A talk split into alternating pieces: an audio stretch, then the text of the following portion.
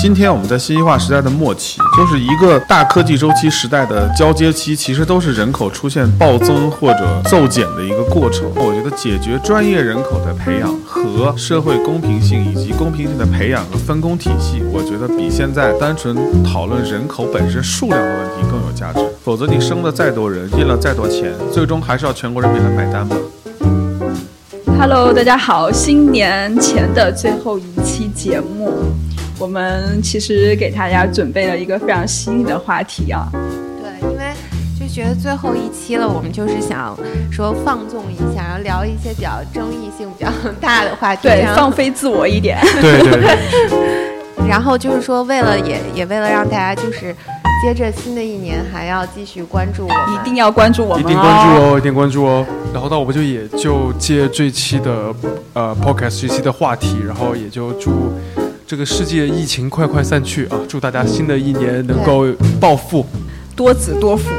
对，祝大家就是新的一年更自由，比去年更自由。今天我们就是粉丝一直摇手以盼，一直在呼吁说，之前那个我们的嘉宾老崔他又回来了，所以我们今天就又很荣幸的邀请到老崔，然后加入到我们这次的分享。我们现在是要谈论的一个关于最近很火的一个人口问题，因为大家都知道今年嘛，就是咱们国家这个人口出生率又降低了，很多人就会说，是不是可以通过印钱的方式来促进这个生育的上涨？也有人说啊，其实根本就不用了，可以通过科技或人工智能完全可以替代当下一些劳动力。所以我们今天就这个问题来聊一下。因为这篇文章是著名的这个经济学者、经济学家啊任老师，然后他的这个文章一出来，因为我有看到很多自媒体在讲，就是说中国其实并不需要这么多人口，然后其中其实也有很多之前我有特别喜欢或特别一直在关注的一些博主，然后那我就想开篇是不是我们可以讲一个这样的话题，就是说中国到底人口可不可以降，或者说我们是否真的需要这么长久的一个人口红利的这样的一个标签在，这个是我觉得是可以探讨这样一个话题，然后就很感兴趣，崔博这边呃你这边是怎么看？你是说人口可不可以降是吗？对对对，但我觉得现在人口已经降了，就不是可不可以降，是是一个趋势。对，就是已经就是涨不上来了我。们这边有看到一个图表，就是说我国近几年来的人口出生数量，然后其实上我国的出生人口呢，其实是在二零一六年达到了一个一千七百八十六万的这样一个峰值，从一六年开始，此后一直在下降，然后在一八年有有一个非常大的下跌，大概是在百分之十二左右，然后更夸张的是二零二零年，二零二零年相比于上一年直接跌掉了将近二百六十五万的人口，直接损失掉了百分之十八点一的出生人口这样一个比例。所以说，人口的降低确实就像 Takila 刚才讲的，人口的减少衰减是一个自然现象，随着社会这样的一个不断进步，但是出现了这样急速衰减的这样的一个缺口或者是这样的一个点，其实是让大家值得讨论和产生恐慌的原因。现在的就是人口，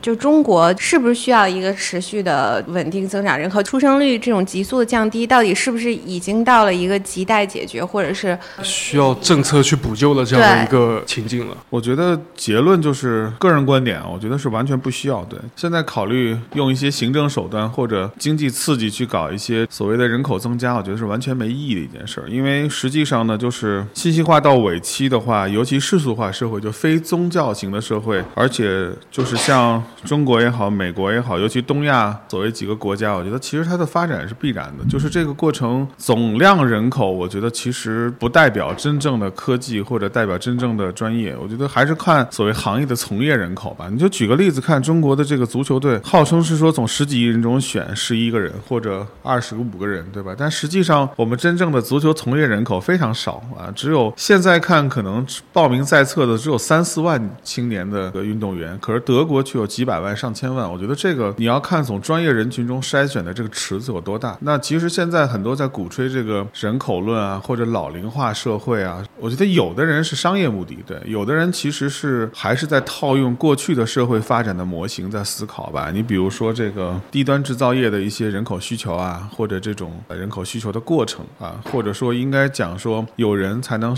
人作为基础的生产工具这个过程来思考问题。我觉得这个其实是舍本逐末的一个方法。第二呢，我们其实更应该思考的是，我们在各个领域的专业人口的数量其实比例是非常低的，这个是很可怕的一个现象。可怕的不是总量，可怕的是各个领域，尤其是尖端领域，我们的专业人口数量是急剧缩减的。这个我觉得反而是更应该思考的一个问题吧。如果你啊、又生了很多，然后专业人口数量又很多，这个是最好的现象。但是实际上就是说，从整个社会环境的承载力、污染、碳排放、碳平衡，包括生产制造的能力，包括在专业领域的人才培养的路径，就是你生一千万人，生五千万人，能不能在不同领域中培养成不同的专业人口？这个我觉得是反而应该讨论的一个核心问题吧。所以人口自然衰减，我觉得首先符合大社会的一个趋势，而这个呢，光靠人力不可逆转，而且这个分配机制现在任泽平讲的那个呢，我觉得并不专业，也并不科学。他讲的这个思路呢，更多的像是这种传统行业和过去去几十年的这种思维方法。他的这个逻辑还是站在说，OK，我有了这么多人，然后我根据整个社会发展需要房子、需要旅游、需要衣食住行、需要吃穿等等等等这个过程。但这个属于低层次的消耗，它不属于真正在专业和尖端专业领域细分的发展过程。这个我觉得是没有必要的。而且，如果我们过去的社会体系分工分配是合理的、是公平的，那么我们的人口出生和人口发展以及专业人口的培育，自然就是合理和科学的。那如果在一个机体内本身它就是不科学的、不规范的，你还要再去造出这么多人，然后按一个什么样的机制去分配，那它一定能造成合理的分配效果吗？不一定，反而可能会加重负担。所以呢，我觉得解决专业人口的培养和社会公平性以及公平性的培养和分工体系，我觉得比现在单纯讨论人口本身数量的问题更有价值。现在其实我们也是会看到，就是很多行业的创新，其实它的原动力就像刚才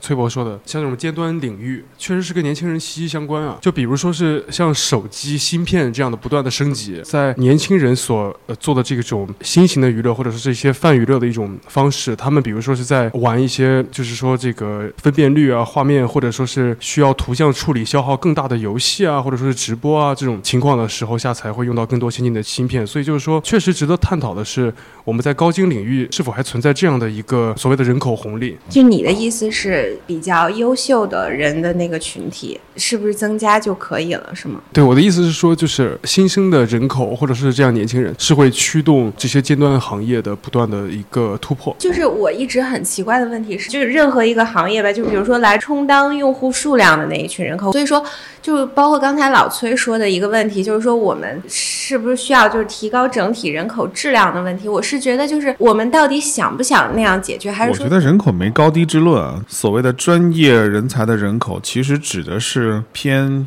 科研和偏各个领域生产制造的这个方面，而不是消费层面。就是说，消费层面呢，其实相对来说，无论是这个银发一族，还是说像这个年轻的三四十岁、二十岁甚至十几岁的人群，我觉得都是 OK 的。那么，但是如果一个社会完全是靠纯粹的这种消费的过程来去驱动后端的这个过程，我认为价值是比较小的。那么，中国过去的经济其实可以自给自足呢，有它的天然优势。这个优势人口占一方面，但是并不是绝对因素。我觉得提高各个领域的研究、生产、制造的专业人口数量反而是关键。也就是说，社会的教育公平化和这种所谓的医疗公平，或者说我们的培育过程的这种公平化，我觉得是反而更有价值，是需要我们真正去做深度变革的。否则，你生了再多人，印了再多钱，最终还是要全国人民来买单嘛。后呢，买单的人群最终并获取不到真正有价值的利益，而你分配的这个无论四万亿、四十万亿、五十万亿，是不是真的能分配到整个这个有价值的人群中，或者有价值的生产领域中，都很难说。因为现有的分配的体系和机制其实是有硬伤的，而这个硬伤呢，在不解决的条件下，就跟一个人的机体它的吸收、消化路径都有问题，你上来打一些猛药，这个没有价值，可能说不定就打死了。对，所以我觉得本质在这儿吧。对，而且我觉得崔博说的就是整体的这个整个教育公平的环境，也是反过来让年轻人不生的一个原因。我觉得不愿生育主要就是两个因素吧，一个是金钱，一个是精力。金钱这个就很好说嘛，就是很多人都会算一笔账，一个孩子到底会花多少钱。然后第二个点就是，我觉得现在工作上，呃，也是属于很多行业都是九九六比较盛行。且不说是造孩子的过程啊，就是说其实带孩子什么都是一个很大的精力上的一个损耗和麻烦。所以结合这些方面来讲，我觉得确实生孩子对于九零后啊或九五后确实是很有压力所在的。然后这也就回到任泽平的文章中所写，不要指望九零后和零零后，然后他说的是就指望七五后和八五后。他说的还挺对的，我感觉七五后还在生。我可能还是从科技角度发展来看，就是说从信息化到智能化这个时代的过渡呢，今天我们在信息化时代的末期，就是一个大科技周期时代的交接期，其实都是人口出现暴增或者骤减的一个过程。我觉得这个其实在历史上，你们看二三十年代跟再往前都一样，其实这个在人类历史上发生过无数次，已经不是一次两次的问题。当然，过去是因为生产力、生产关系的问题，就是说按这个之前的研究，我们可能在整个工业革命变化之前，其实我们整个人均的 GDP 其实在四百五十美金到这个五百美金左右，全世界都差不多，因为人的体力、精力，包括土地资源的供给，其实都是有限的。那么到后面发生了巨大的变化，现在到信息化时代，那其实我是觉得，大家之所以不愿意生啊，我个人啊，我个人觉得有几个原因。第一个，并不是哪个时代的原因，它可能有七五后、八五后这一代人可能还愿意尝试，九五后甚至零零后压根儿就觉得说我这事儿就跟我没什么关系。我觉得这个都很正常，因为我们恰恰处在信息化时代的末期。这个末期它有个特征是什么？就是每到科技迭代的一个周期，就是人力成本极高，科技成本带来效率的增加，没有历史体现那么好的一个结果。也就是说，今天我们无论强调人工智能、强调脑科学、强调整个这个通用机器人领域，都没有带来实质性的社会化的效率提升跟巨大的变革。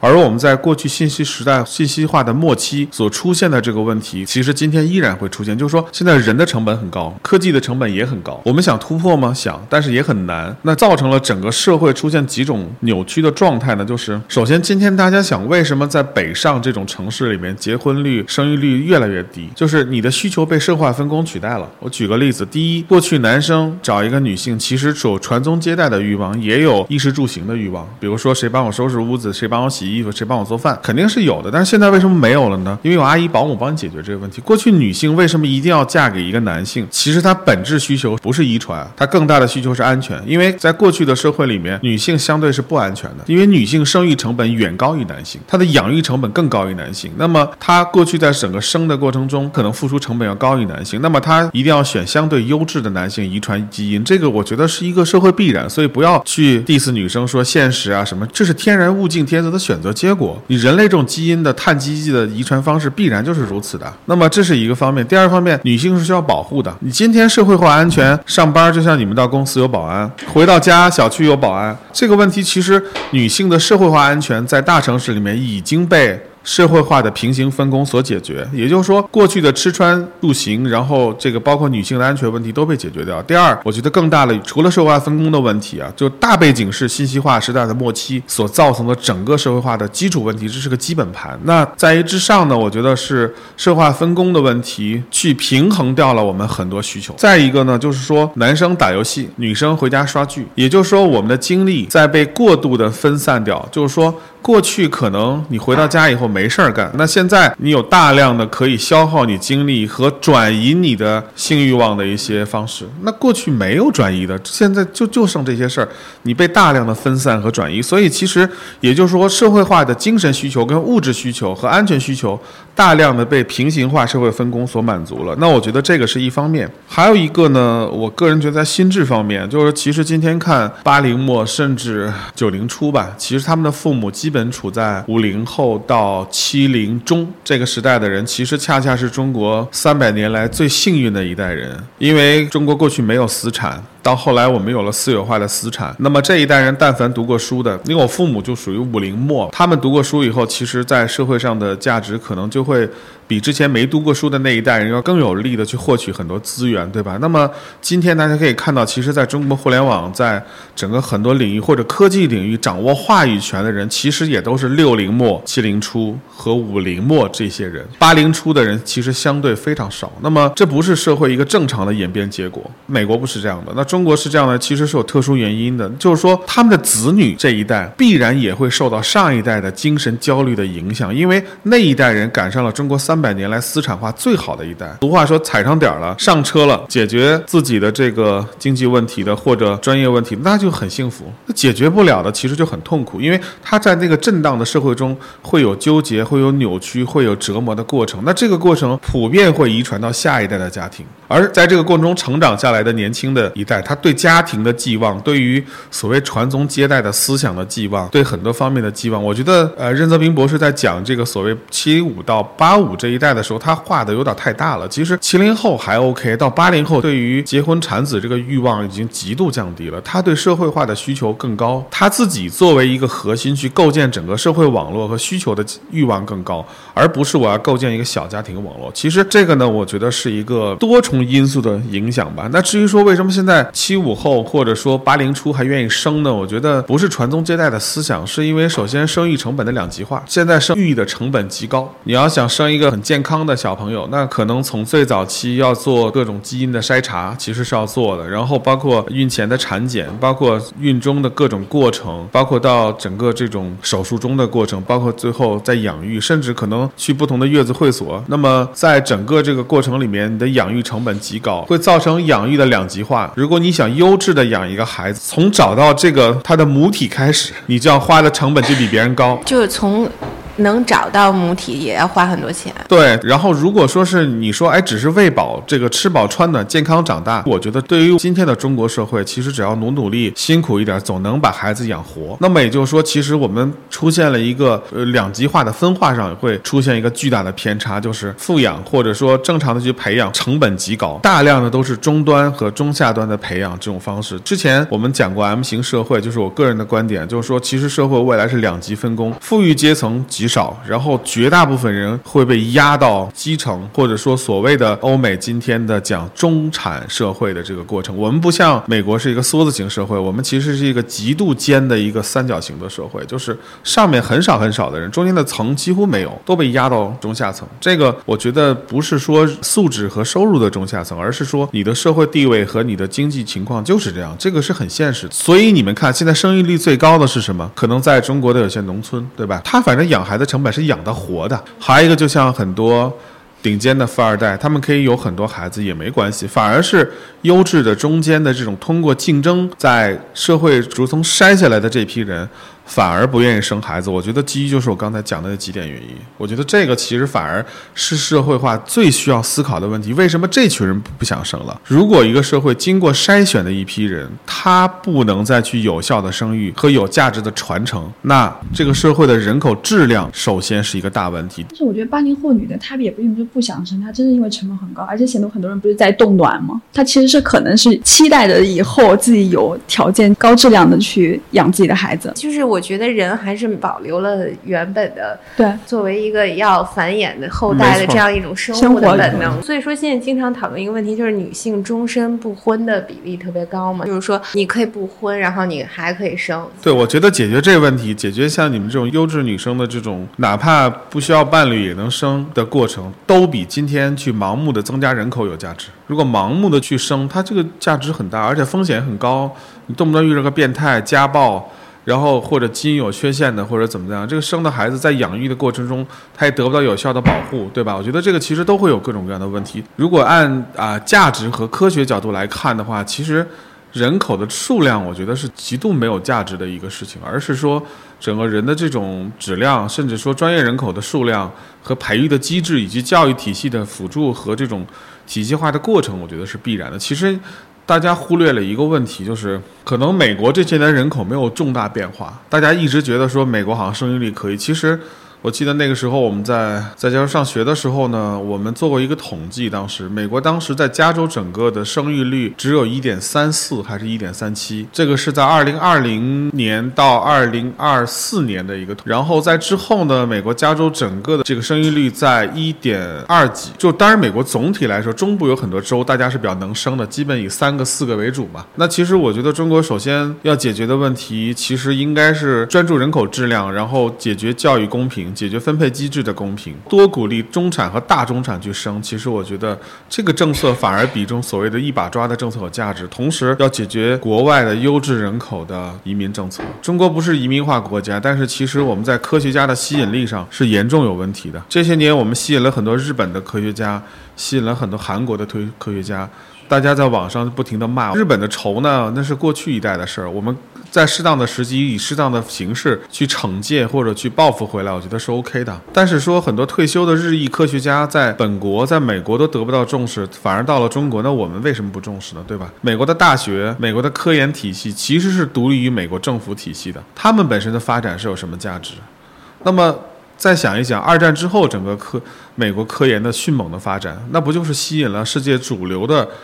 科研体系的国家，然后大量的人口的迁移，导致美国整个科研的大量的发展。那它建立好的机制吸引这些人来，我们为什么不在这方面吸引，反而要闭关锁国，搞一些什么去英语化、去去国际交流，搞一群自己的所谓的教授在那里面来？我举个例子，我们在某些科研领域，其实我们的专业人员很少，比如说脑科学领域。昨天我看姚毅教授发了一篇文章，我也转发了，包括蒲院士，蒲院士我很尊重他，但是。普院士严格来说，在脑科学领域，它不是做神行为神经生物学研究的，它是做细胞亚细胞结构跟分子方面研究的。那让他去统筹这个过程，他必然会走自己的自己那条路线，这个谁谁也改变不了。那么回到一个问题，那我们在脑科学领域，我们每年要投入大几百亿、上千亿去投入，那我们在这方面人才储备有多少？大家想一想。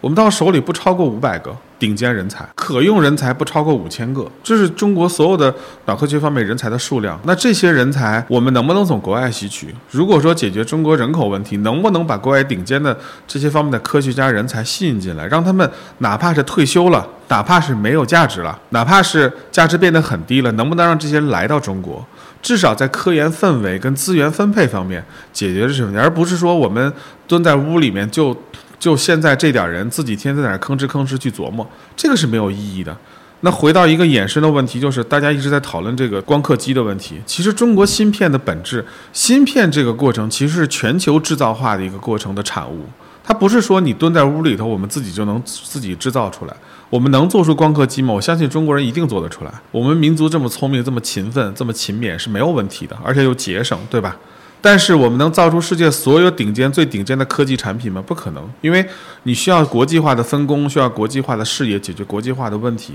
这个过程都要克服的。日本克服过，美国早期也克服过英国的过程，中国也会克服这个过程。当然，这个过程基于国运，比如说前面发生了几次战争，发生了各种各样的世界大战的问题，导致美国的国运很好。那中国也会有自己的国运，但是别蹲在屋里头自己闭关锁国，光咣叽咣叽造出造出一堆人出来。然后这个人呢，他的专业培养路径又没有，然后又改变不了整个社会科研的基础基础架构，那这个对社会我认为是没有意义的。而大家都讲碳平衡，这人就是个碳基生物，人这一辈子永远是在碳不平衡状态下的过程。所以你生那么多人，不就每年多生五千万个碳消耗品吗？那没有价值的事儿啊。那如果这五千万人中有五万人能够培养成专业人才，我觉得性价比也不高。但是有五百万人能够培养成每个领域的医疗、教育。或者说科研或者某些细分领域的专业人才，那我觉得这五千万太值得生。但是我们的机制支撑这件事儿吗？我觉得不支撑，至少今天绝对是不支撑的。就这个文章说的这个观点，其实我也是有两个很大的疑点想要去讨论。就一个就是说，因为换算下来两万亿，相当于是一个新生儿是四十万。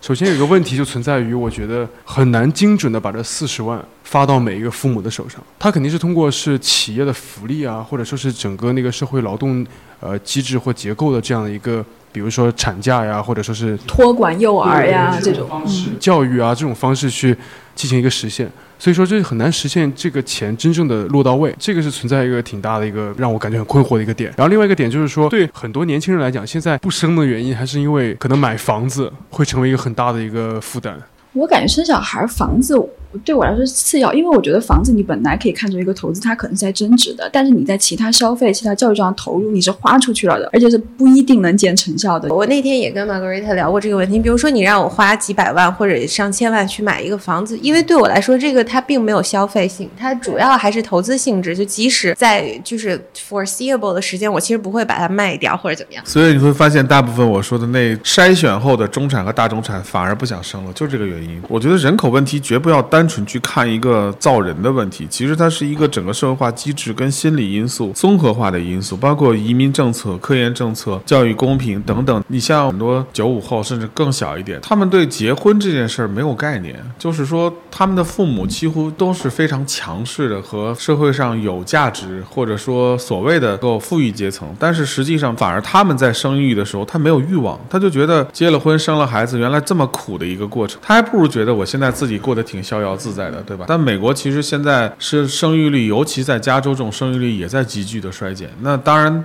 大移民政策确实导致它在人口上并没有出现重大的偏差和反转。其实我觉得这个移民确实是一个特别好的方式，但我现在能想象的就是中国，我觉得就是吸引人的地方，就是我我想不出来为什么会有人愿意移民到这儿。就是我，因为我觉得人也不是光看钱，就是我觉得中国能 offer 的只有就是在一些钱上面的一些基础设施，对你的环境，包括你的机制，他来这儿开放体系，对。对，我觉得一个人他肯定不会因为就是你给他超级大一笔钱，那可能大到一定程度他会来，但这个也不是一个，呃，就是能够操长久之计，你不可能永远靠特别大量的钱去抢过来一个人。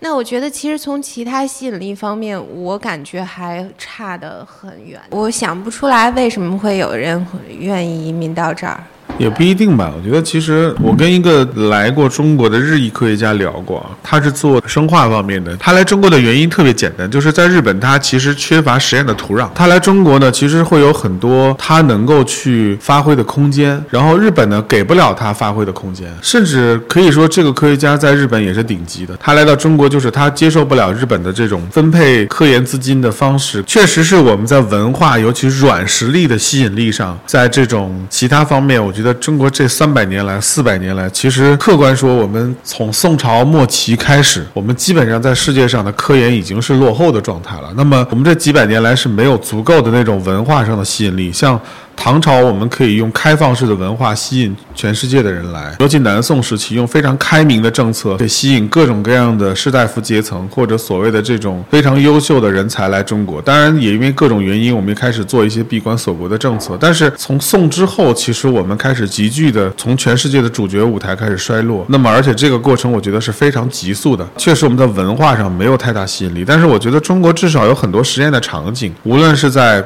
工程方面。医疗方面、教育方面，甚至很多基础科研方面，有很多实验的场景。对于很多科学家来说，其实最吸引他的文化占一部分，最吸引他的是如何将他的科研应用到落地场景中。这件事儿其实是科学家这一辈子梦寐以求最重要的一件事儿。当然，你能提供更多的资金做更多的基础科研的研究，然后对基础科研持一个绝对开放的态度，那我觉得这件事儿会更吸引很多科学家来。我觉得这个可能是最吸引他们的核心吧。我们做移民，我觉得去吸引一些有钱的或者其他的人，我觉得意义不大。那我觉得更希望的是。有可能我们去吸引那种顶尖科学家或优质科学家来到中国创业，来到中国去做一些本地化实施跟落地化工作的场景的这样一些人，我觉得这个更有价值。我说的移民政策吸引的恰恰应该是这种顶尖的科研人才，我觉得这个是恰恰中国绝对需要世界帮助的一个过程。中国其实过去四十年的高速的发展，应该说沾了全球化的光，也沾了全球化基础科研和应用技术高速发展的光。那在这个过程中，我们如果能够把这种从应用技术的高速发展转变成，或者说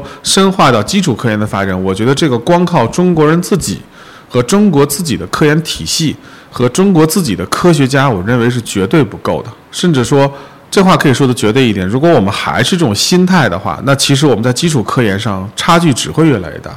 因为你需要吸引全世界各种各样类型的宗教文化体系，尤其是语言体系中，因为语言代表着符号，它是三维世界中描述世界观的一个逻辑。不同语言、不同符号体系下产生的科学家思维的逻辑和脑洞是不一样的。你一定要吸引不同的这样的人来到我们国家。我就在想，就是比如说一个做疫苗的科学家来中国，其实是挺有优势的。就如果给他开放的，我觉得医生也是一样。我觉得中国。应该靠病例多吧，然后比如说你打这个疫苗有什么异常反应，那中国人做实验，明白？做临床三期、二期的时候，其实我们的基数比较大。对对，所以你想反问的问题是，那跟我们的人口衰减政策是相对？我觉得人口还是一个特别重要的点。如果从条件，对，就是这种条件，包括你应用场景，比如说，就像美国的，或者说是像一些比较，就是那种像比如瑞士，就极端一点。那你可能我做了一个什么普通赋能医疗的一个 app，然后总共用的人二百人，对，然后中国你做一个其实不怎么样，你的体验用户交互也不怎么样的一个 app，然后迫于无奈就放到了比如说北京某个次渠这么一个地方 去去去强制实施的话，然后上来就是一个。我觉得你问的问题特别好，但是我们不要忽略一个问题，就中国现在的人口基数是多少？我们是十四亿，甚至十四点几亿。那天我看的报道，十四点七了。我们的人口基数如此之大，不是说鼓励中国不生。我的我我个人观点，如果我们找到一个好的分配的方法，能够鼓励中国的中产、大中产多生，我认为这个政策是完全没问题的。那么，同时解决医疗公平、教育公平的问题，我们多生是没有问题的。但是，我们今天一刀切的政策是解决不了这个问题的。同时，我们大量的十四亿的人口，无论是中老年人，无论是年轻人，无论是少年儿童。这个是自然衰减的过程，依然别说今天的九五后、零零后，我相信一零后还是会生。当他们解决了各自的其他的问题之后，刚才我说了因素，并不单单只有钱那五到六个因素中，社会因素和整个的心智因素，包括那种。抑郁的情绪过去之后，很多人还是会产生下一代。那么是人的动物的本能。我觉得自然而然的这种生产和生育过程，中国就不会成为少龄国家或者少人口国。我觉得至少保持它三五亿是没有问题的。那这个人口过程其实符合中国的生产力、生产关系跟生产资料的价值以及科技发展的周期价值。那我觉得就够了。那为什么我们还要始终保持在一个十几亿人口的价值？今天所谓很多经济学家的目的，没有站在科研跟历史角度看，更。更多的还是站在短视和短期和个人所在企业的角度看，就是认为我们就是要保持一个高人口的这样的一个国家，非得保证十个亿，这个是没有必要的。我们在我们今天的条件下，自然衰减、自然生、自然淘汰，我认为其实我们保持五六亿。过三十年保持五六亿是没有问题的，而且你都不用加任何刺激，都可以保证这个问题。还有一个问题，人类社会整个老龄化的问题，我觉得其实是个悖论。七十岁为什么就不能够在做企业里面去上班，或者说不从事绝对的体力劳动，依然可以做很多偏金融、偏技术、偏应用、偏科研、偏很多领域方向的研究？那这些人的研究经验是很有价值的。我举个例子，不夸张的说，我们今天。在座的这些人的记忆力可能比不过一个七十岁的科学家每天在一线做研究的记忆力。他体力可能差了，但是他做基础研究也许比我们还好。很多科学家，顶尖科学家，我们可以看他们的理论几乎都是在三四十岁提出的，而他们的验证几乎都是在六十岁到七十岁。很多科学家都是如此。那我们为什么就一定说老龄化之后就不行了？就不能再生产制造了，就变成社会的负担了。这个我觉得也是对中老年人的诋毁和不认同。那其实说白了，就是过去中国是个体力型社会，我们靠种地种出来的嘛。那种地就需要体力，对吧？但是随着科技的发展，随着人工智能跟通用机器人的进一步发展，体力型的劳动逐渐在被取代掉。那我干嘛还要那么多人呢？我觉得这个是没有意义的。所以你说基于人口总数的衰减，我认为。我们不用加各种干扰手段，人口的自然生长和自然生育就能保证我们是一个人口并不匮乏的国家，我觉得就够了。就是还有一个问题，就是我们把那个 AI 引入到生育辅助领域，然后就说可以提高婴儿的成功率这个问题，我觉得也是一个很好的技术对人口的保证。我觉得，因为就是女性生育高峰期其实。只有两个，一个是十九、十八九岁到二十三四，还有一个就是就世界的天才，他们的母亲多数来自于二十二三到二十五岁。我自己的感受是，我觉得你可能还没有到，就是我觉得你在三十岁的时候，你会突然觉得就是自己拥有了一点点的智慧。女人到三十岁其实更成熟、更自信，也更睿智了。对我觉得这个年龄特别好。对，就比如说，我是觉得就是在三十岁之前，一个女生，我觉得对外界的一些判断真的很有，也没有特别强的一种能力，就是自己去拒绝。三十岁之后，你一下就觉得你可以拒绝一些事情，或者说你在面对一些比你年龄大很多的人之后，你也会把它当成一个就是非长辈的那种角度去审视他。就是以前你二十几岁的时候，你看一个五六十岁的人，你就觉得就莫名他一种权威感，然后。但是当你到三十岁的时候，就这种权威社会人了，对，你就淡化了。就是我想知道，就比如说从你这么一个男性的角度啊，就帮助更多的女性去结婚的角度，你没有天然形成一种让一个比如说年龄比较大的女性嫁不出去的这种，就是你不是这样的一个造成这个现象的一员，是吧？觉得现在这个社会，其实一些像离婚啊相关的一些政策，从我的角度来看，是对于女性这边是不是很有利的？所以说，对于女性的角度上来看的话，就是说你结婚，你想之后的这些呃每个环节，或者说是一些意外的发生，其实成本是很高的。我觉得婚姻问题，婚姻的结构其实是。农业时代跟封建时代的典型的生产力低下时代所所有的一种固有关系，它为了保证安女性的安全、男性的各种这样的基因遗传等等，未来是不是如此？我觉得不一定。就社会的发展，其实它一定是根据各种关系所发展的过程认同而产生的，就是它的这种关系的属性和强弱关系，我觉得应该会做一些相应的变化跟调整吧。但是中国传统社会呢，它又比较传统，动不动就拿出几千年做例子，其实这个也挺愚昧的。中国每个时期发展逻辑都。不一样，我们在无比开放的时代，几乎都是最辉煌的时候。中国社会为什么从极度的鼎盛瞬间就衰落到极度的衰败，然后被外族所侵略？不就是因为我们有大量的这种所谓的这种非此即彼的是非观的这种单纯的是非观逻辑思维层次的人口居多嘛？导致了我们大量的这种国家的气运不好。那你看遇到了问题，要么极端的这样，要么极端的那样。那遇到了过去中国人对杨大人是极其崇拜的，对吧？今天又极其反感，那其实就是自卑的两种表现极端方式。你要客观的去看待欧美跟中国的发展关系，我们承认我们文化的独特性，又要认知到我们在文化本身中我们的问题。我觉得这个更客观一些，不要上来就。夸美国的就认为是跪着，然后骂美国的就是好。这个觉得说白了是积攒到下一次民粹和中国下一次衰败的一个必然的民族情节。这种情节是绝对不可取的，而且是绝对愚昧的一种行为，就很不自信。其实你自信了，这就是自卑的两种表现嘛，对吧？就像比如说我也是有钱人，你也是有钱人，那你去玩车玩游艇，我呢投资在科研，我也很开心。我去你的游艇，我会赞美你的游艇；你来我的实验室，应该会赞美我的实验室。我觉得这个就是有价值的人，这个就是对等的思考，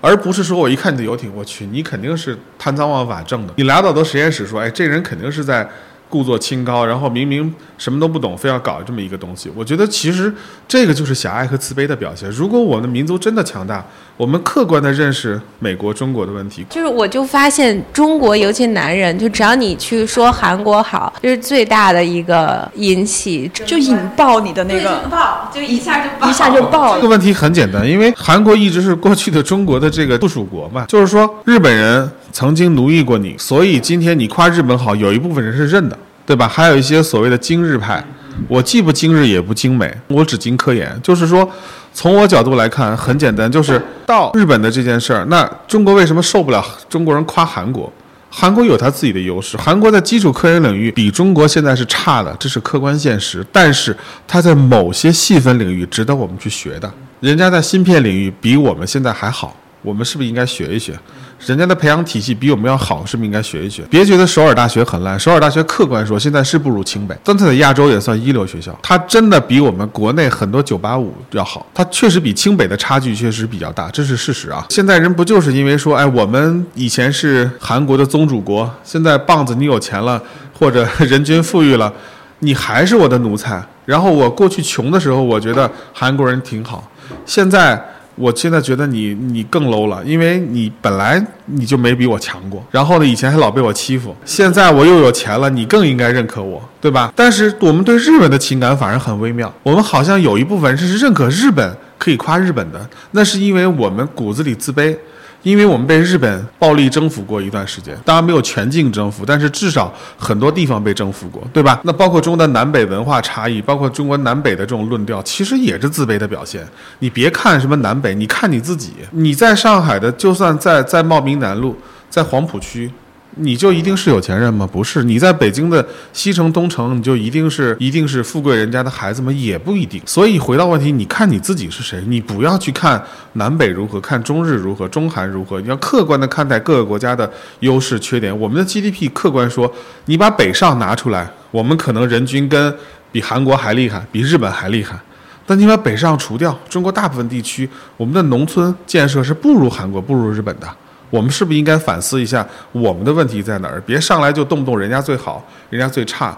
然后对日本呢，我们还能接受它比我们好一点点，有些时候，对吧？有些领域比我们好一点点。对韩国完全是不接受。那这个我觉得心态就有问题。对美国为什么很多有精美派？那是因为美国代表了世界现在主流的科研体系跟发达的一个体系。那我们是认可美国的。其实我一直很不明白，就是为什么大家去看待美国的时候，其实美国在我心里就是它并不是一个。民族国家的那种关系，就比如说我对日本和对韩国，跟我我觉得美国是不足以成为敌人的，因为它是世界的国家，它没有一个主要民族嘛，就是什么人都在那，你没法说我不太喜欢日本人或这样。对，它是一个就是世界决定发现的一块地儿，然后这块地儿说我们要以一种全新的、前所未有的自由开放的方式去集结一些人才，然后我们在这儿非常中立的去搞事情。就是我觉得它是一个世界的每一个民族国家都可以说我拥有一一部分，就是我我美国也有很多华裔的人，或者是就美国我我觉得应该是从不同，比如说你对日本有民族上的一些历史原因造成的仇恨，我觉得这个可以是。接受的美国这问题，就是我感觉啊，我跟雅西感觉差不多。就是如果是二十年前，甚至十年前，我对美国的感觉其实跟雅西是有点像的。就是它是我们共同的一个，就世界上所有的人共同的一块地方。它的人文情怀其实是全世界的嘛。但是这几年，我觉得美国其实变化特别大，美国变得不自信了嘛。就原来很多跟很多教授交流的时候，我们那个时候上学的时候写封信，啊，就说我有什么什么问题，我是怎么看的？我觉得你在。Nature 上或者 Science 上哪一篇这个文章发的是有问题的？你给他写一个邮件，把你的数据给到他，就很多教授愿意见你。现在很多美国教授只要一看后缀是中国的学生，他不见你的。就包括我现在给很多教授写信，即便是我的导师介绍我去的，他也不见我，他甚至在线上都不见我。他会觉得，因为我们有时候晚上还在跟美国那边开会或者聊很多科研的一些话题，做一些课题。他会完全不参与这个过程，他会觉得，哎，你是中国的科学家，你是中国人，你会不会有什么其他的目的？对，来找到我，对，就是他并不怕你学他的东西，也不骗，也不怕你跟他讨论，他怕的是会不会被美国的监察机构所盯上。其实，我觉得美国这么多年呢，它的发展呢，过去从一个世界第一个没有宗主和没有皇帝的国家。建设起来到现在，其实它现在的民族主义跟所谓的民族文化也形成了，而这种民族主义跟民族文化，其实我我觉得也开始走向狭隘主义。其实就是说，中国现在这么好的一个时机，也是国运三百年来甚至六百年来最好的国运期。我觉得真的放掉有一些狭隘的包袱，就把有些东西扔掉，客观的看待世界，看待尤其是人口问题，客观的看待人口问题。完全的盲目的说中国所有的问题都是人口问题。如果说这个人非蠢即坏，我觉得他不是要么自己就没认知到，要么这个人就是间谍中的间谍。我觉得这个是有问题的。